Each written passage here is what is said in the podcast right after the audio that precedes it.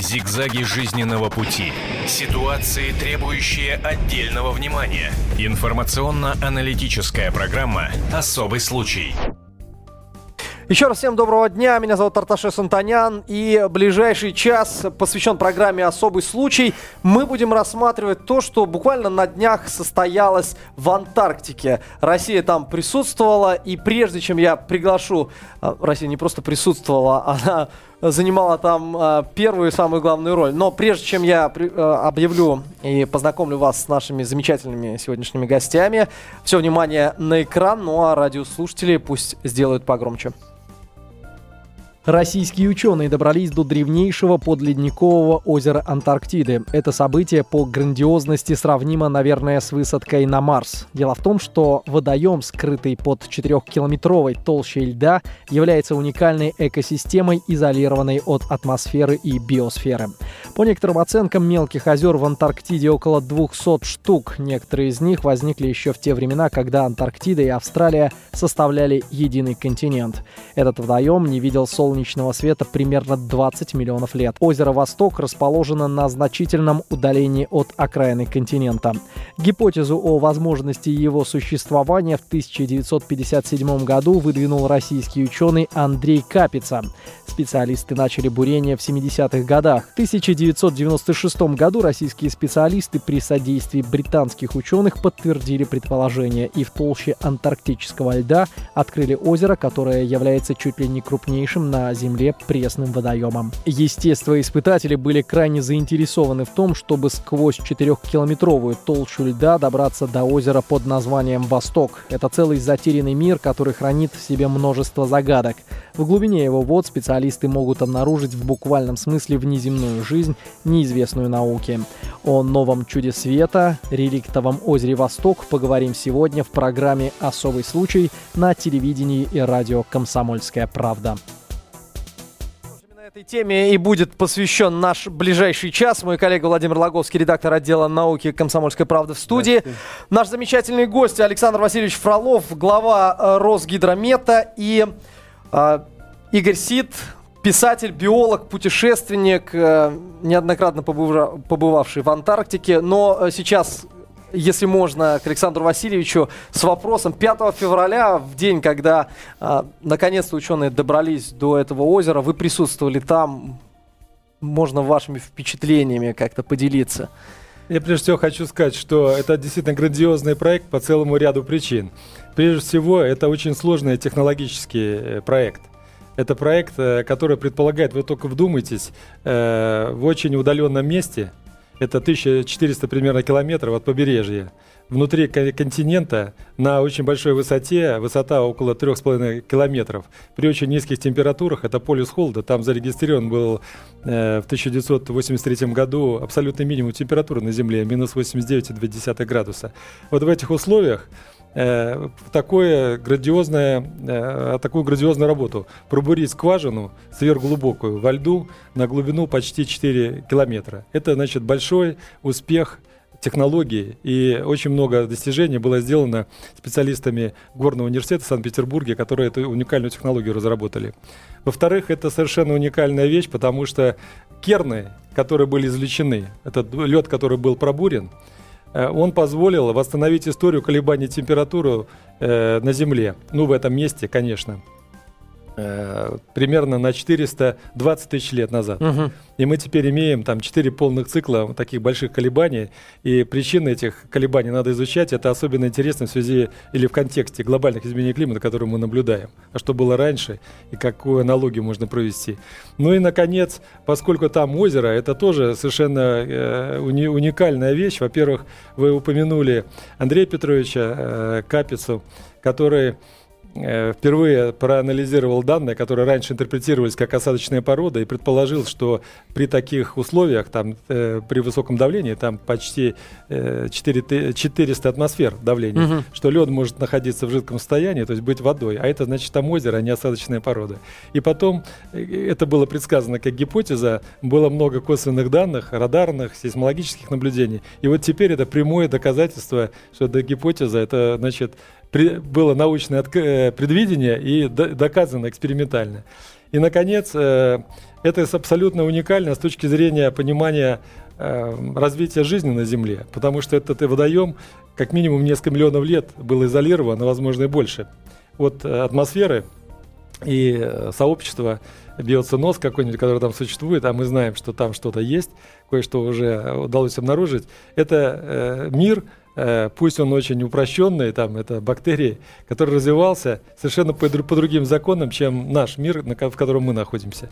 Это проливает свет на происхождение жизни на Земле и в том числе может помочь в поиске Э, жизни за пределами Солнечной э, или за пределами Земли. Ну, например, на полярных шапках Марса. Вы упомянули Марс. Угу. А на Марсе есть полярные шапки со льдом. И не исключено, что что-то похожее, как в Антарктиде, может и там находиться. Ну, а мои личные впечатления, я просто восхищен людьми, особенно э, людьми, которые не один год, это, во-первых, выдающиеся ученые, которые разрабатывают очень сложные технологии. Во-вторых, это очень цельные люди э, с характером, мужским характером. Потому что условия жизни, если вот мы будем с коллегой делиться впечатлениями, там не просто тяжелые, а экстремально тяжелые. И в этих условиях э, на протяжении многих лет добились своей цели. Это настоящая, кроме всего, еще мужская победа. Но это... Я искренне всех их поздравляю. Они возвращаются примерно через 10 дней в Москву. И я думаю, тоже будет возможность с ними встретиться и поговорить, узнать от них из первых рук. Спасибо большое за впечатление. Мы разделяем вашу гордость. Э, Сид, ваши впечатления? А, вы знаете, я бы, поскольку рядом со мной э, специалист вот, э, очень точно в этой области, я все-таки биолог, а с другой стороны писатель, я бы с точки зрения вначале не не биологии, а именно uh-huh. с точки зрения литературы сказал бы о том, что происходит. А, дело в том, что а, почему-то не говорится а, вот во всех этих сообщениях последних двух недель о том, что почему, собственно, озеро называется Восток. Uh-huh. То есть, ну, это как бы известно, что оно потому, что именно там находилась эта самая станция, единственная внутриконтинентальная станция российская в Антарктиде. Почему называлась станция э, Восток? Да ведь это так назывался шлюп Беллинс, э, угу. который э, вместе с другим шлюпом под названием «Мирный», и, соответственно, еще одна станция, от которой э, вездеходы привозят э, не только самолетами продукты и все прочее на э, станцию «Восток».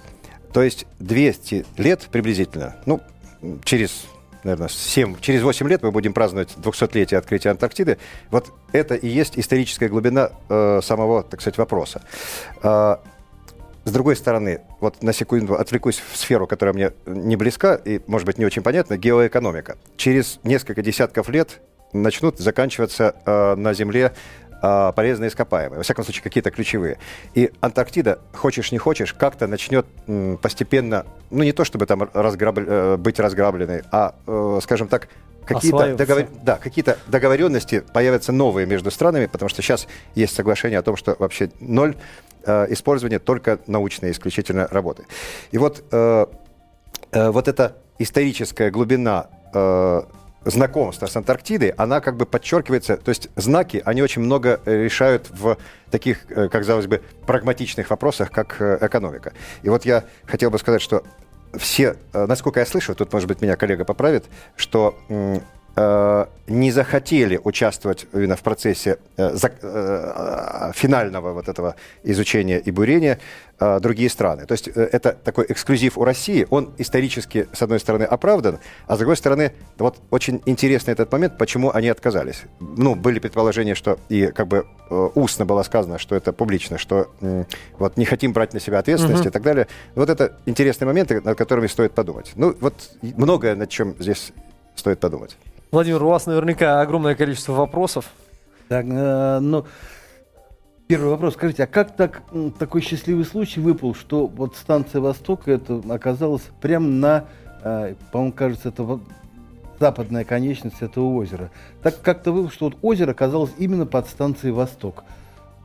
Но, это знаете, это везет, везет сильнейшим. Я, я бы сказал так, везет сильнейшим. Э, озеро «Восток» – оно действительно нам повезло, что оно, э, бурение началось еще до того, как было озеро открыто. Делались глицологические работы. Да, бу- бурили просто так ради Э, Нет, бурили керна. керна. да, для того, чтобы восстановить палеоклимат и глицологические работы выполнить. И нам повезло, что вот это озеро оказалось, мы находимся в северной его части, озеро по размерам сопоставимо с крупнейшими озерами, такими как Ладожское там э, озеро. Это действительно большое. Глубина э, до 1,2 километра. Это не только самое большое озеро в Антарктиде, но и э, самое изученное сейчас озеро. Потому что проведено огромное количество сейсмологических работ, э, с радаром из космоса работали. Мы сейчас очень хорошо себе представляем границы этого озера, его размеры. Э, У нас только нет проб, теперь уже есть. И у нас уже есть пробы воды из этого озера. И, конечно, нам в этом смысле повезло. Но э, точка, сама точка, станция «Восток» выбрана не случайно. Есть э, особые узловые точки, это географический полюс. И вы знаете, вот говорите об истории, э, мне хотелось потом немножко прокомментировать вот эти события 820 года, когда мы открыли Антарктиду, скажем, э, соревнования Амундсена и Скотта за открытие Южного полюса. Это южный геомагнитный полюс Земли. Очень близко находится. Он мигрирует, но эта станция выбрана специально южно-геомагнитный полюс Земли. Еще есть э, третья точка, это полюс относительной недоступности, тоже наши полярники, там 50-е годы были, и хотели сделать станцию, но, к сожалению, не удалось э, по техническим причинам. Поэтому станция выбрана разумным образом. Это для исследования геофизики. Э, Что такое южный геомагнитный полюс? Это силовые линии магнитного поля туда втыкаются, и если вы проводите измерения, то это означает, что у вас прямой выход в определенный канал в космос. Вам ничего не мешает общаться с космосом. Э, Получается, это озеро находится в южном магнитном Да, полюсе. южный магнитный полюс Земли. Любители аномального скажут вам большое спасибо за это сообщение. Вот, потому что вокруг этого озера, конечно, масса сейчас конспирологических теорий, они Да. всплывают, э, ну, в общем-то, всплывают они. Да. Потому что есть повод. Так Но еще это полюс э, холода. Я уже сказал, что там зафиксировано абсолютный минимум температуры. И вообще, кстати сказать, сама температура льда, у нас там есть кернохранилище, где все образцы хранятся. Часть из них вывозится для анализа в Санкт-Петербург, э, в Институт Арктики и Антарктики, в Академии наук. Другие организации, которые занимаются анализом кернов. Но э, есть и хранилище, в том числе для того, чтобы, если появятся новые методы обработки, можно было вернуться, повторить какие-то анализы. Вот там постоянная температура льда минус 55 градусов.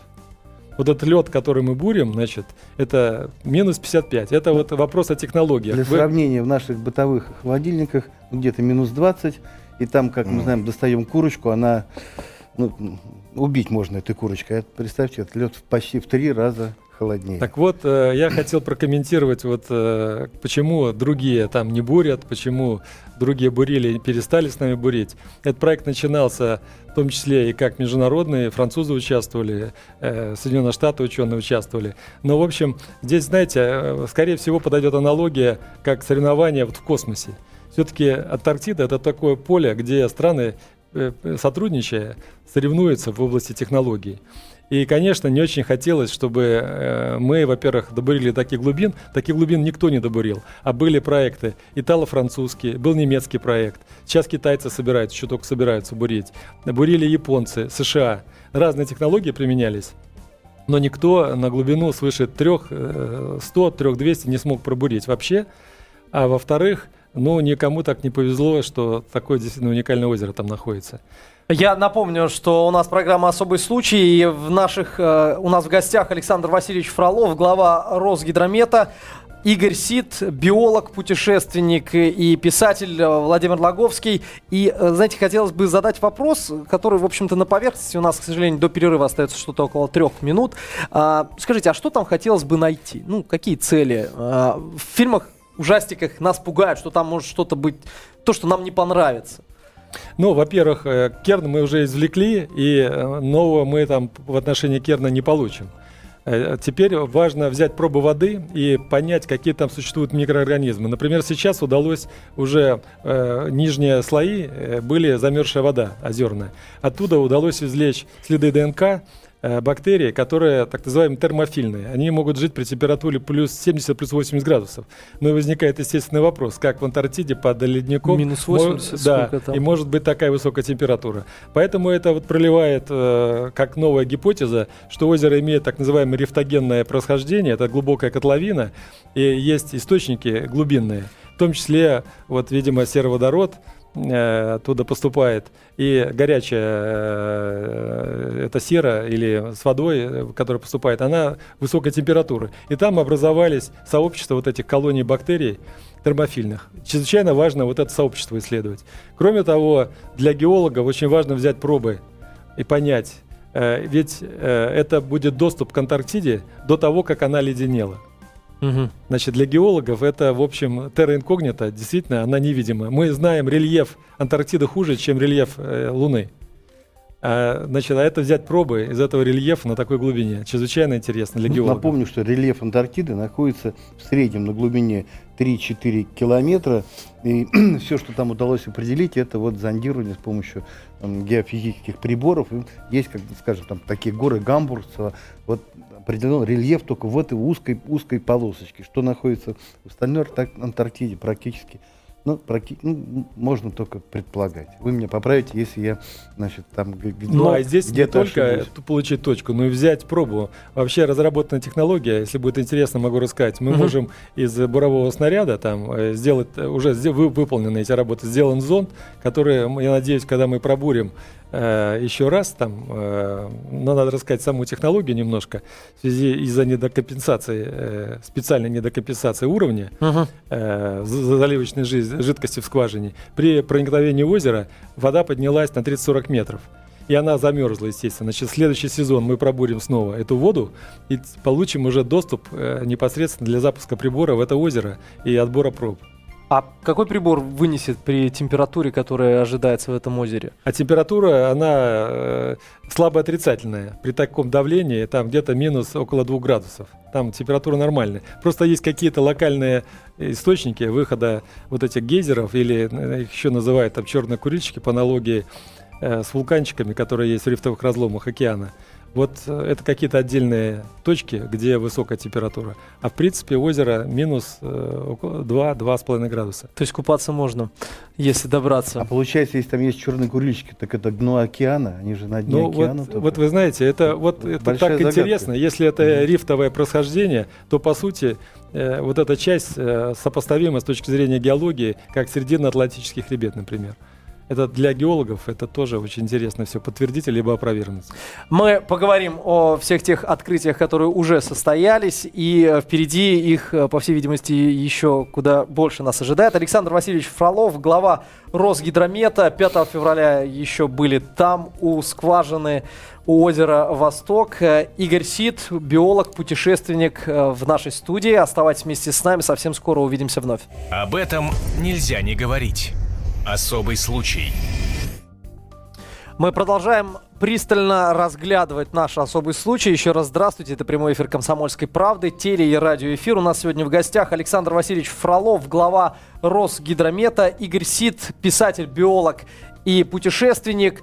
Рядом со мной Владимир Логовский, редактор отдела науки «Комсомольская правда». Меня зовут Тарташи Сантанян. И сегодня мы говорим о последнем озере Антарктики, которое не так давно, 5 февраля, было вскрыто. Александр Васильевич, я вот все хочу а, поинтересоваться а, о некой мистике, мистической ауре, которая окружает э, вот э, это озеро, а, а то, что там может быть найдено. А, нет ли чего-то небезопасного для нас? Знаете ли вы байки, которые рассказывают Вот про, до баек. это, про это озеро? До баек мы дойдем, да, но я вот э, прямой вопрос. Насколько я знаю, э, была запрещена съемка э, во время бурения, во время э, взятия проб. И, ну, с чем это связано все? Вы, ученые сами боятся извлечь что-то страшное оттуда? Либо же это, скажем так, стандартные условия, все нормально, все спокойно. Вы знаете, мне кажется, что это э, обрастает какими-то легендами само события, мифами. Ну, например, насчет съемки. Э, наоборот, мы снимали, там был Первый канал, они сейчас возвращаются, я думаю, они сделают фильм, в том числе по 5 февраля этого года, и покажут его. Никаких запрещений там не, нет. Ну и карточки, по-моему, даже вот эм, не Арктики, а Антарктики, они размест... ну, на своем сайте разместили карточки оттуда. Э, люди с керном с этим стоят, с буровой установкой. Да, то есть... я, я, по крайней мере, видел. Да, да. Будем это, считать, это, это байка отнош... неправильная. Да, это, это, это какой-то уже, значит, ну, э, при, некая придумка. Теперь по поводу э, чего бояться. Видите, мы, э, э, человечество, когда познает, у нас есть граница, которую мы знаем, а из-за которой мы не знаем. Можно там по-разному относиться, можно ли вообще весь мир познать, там, это философская тема. Но мы понимаем, что есть граница, которая вот, где на, наше знание заканчивается. Вот озеро это хороший пример, угу. что мы не знаем, что там. Э, опасаться чего-то там э, плохого оснований никаких нет, э, но то, что мы можем узнать, что-то, то, что мы не знаем, это совершенный факт. Я уже привел пример с этими бактериями, которые, ну, никто не мог предположить, что могут термофильные бактерии существовать в такой среде. Очень интересно, вот мы фактически уже обменялись, а по поводу э, э, геологических причин э, происхождения этого озера. Если это рифтогенного происхождения, представляете, это как в центре Антарктиды, оказывается, э, процессы похожи на те, которые э, в рифтовых разломах происходят. Это все, значит, э, страшно интересно для науки. Страшно вот. интересно для мистики. Вот вы сказали э, рифтовое происхождение, да, она, а к чему это ведет? Это ведет к тому, что там где-то вот пробурили этот лед, а подо льдом где-то есть канал, канал, да, с этими, с этими, с морскими, с, с черными курлищиками, то есть с морской водой.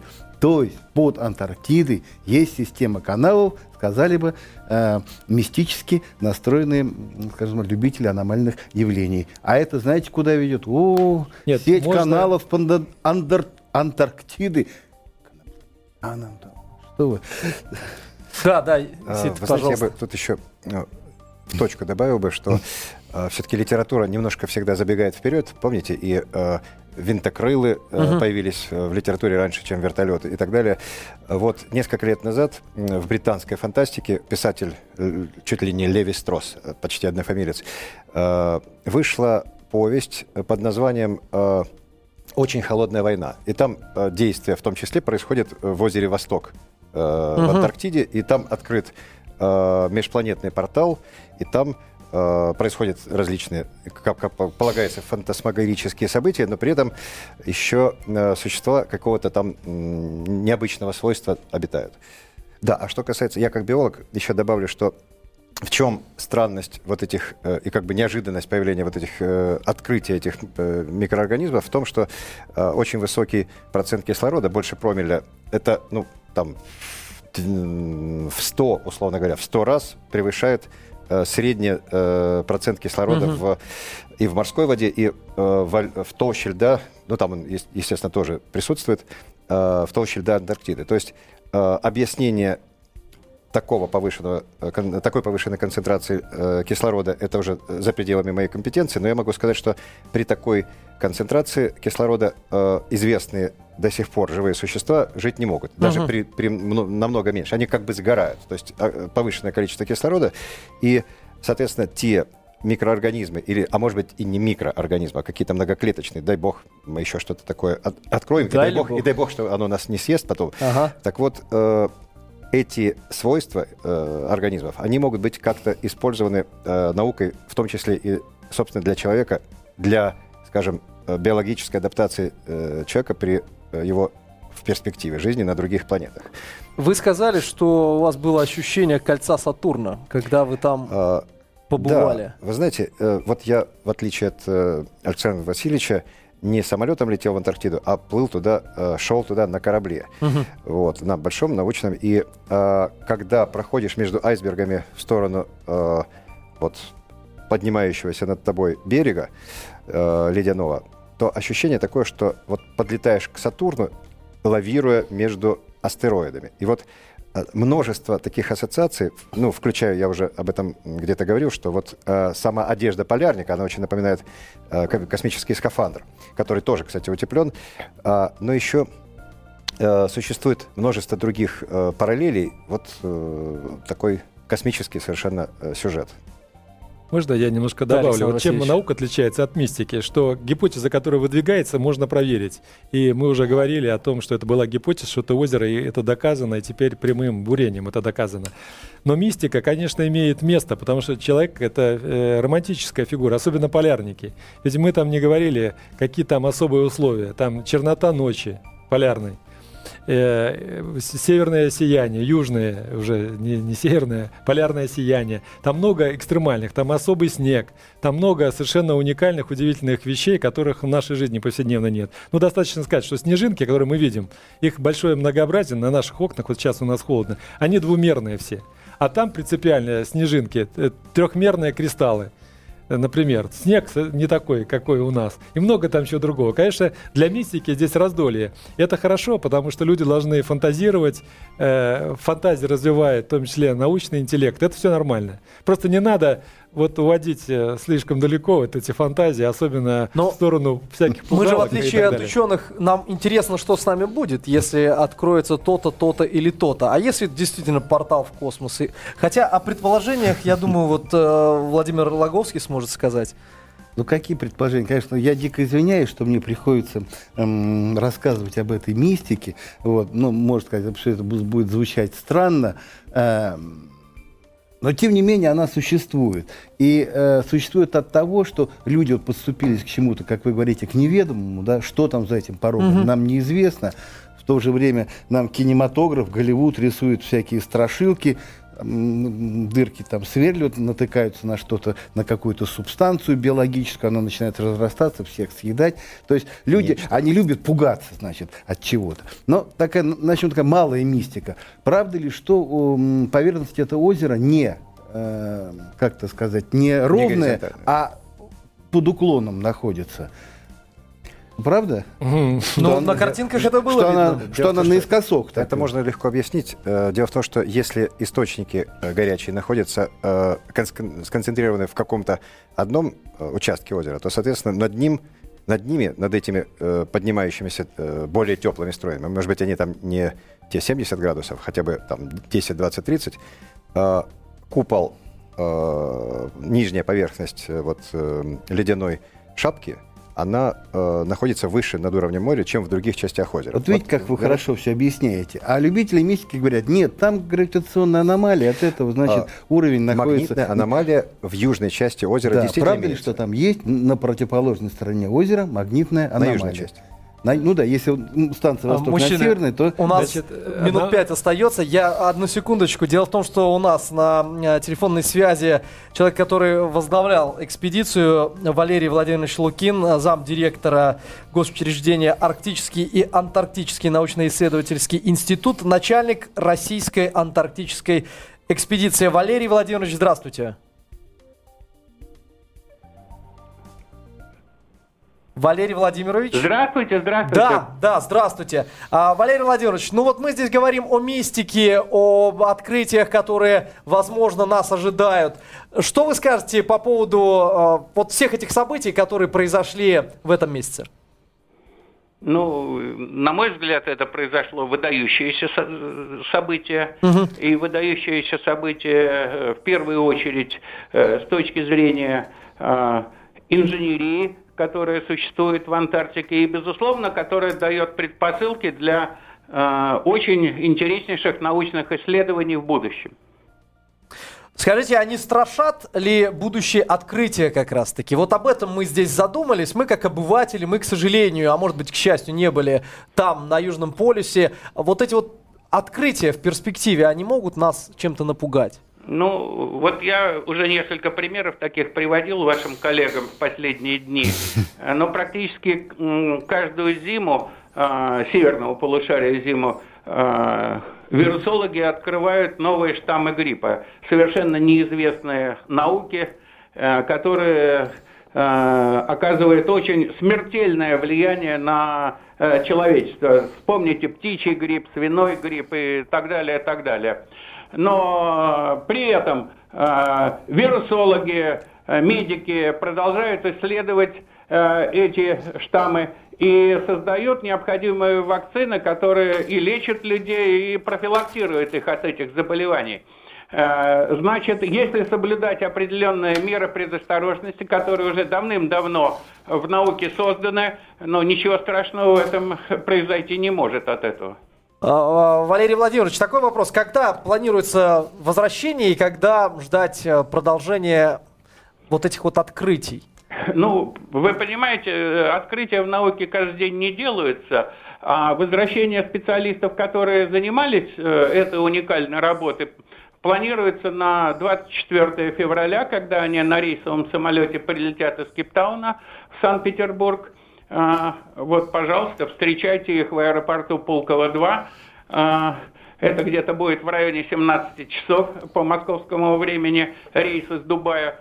А, а сами непосредственно анализы, они уже будут выполняться только начиная с лета 2013 года, потому что в соответствии с разработанной технологией та вода, которая поднялась сейчас по стволу скважины наверх, она должна замерзнуть ее в сезоне в декабре 2012 в январе 2013 года разбурит, но уже теперь не до конца, оставив небольшую ледяную пробку. И этот э, ледяной керн э, в середине мая 2013 года поступит в наши исследовательские лаборатории для уже последующего изучения.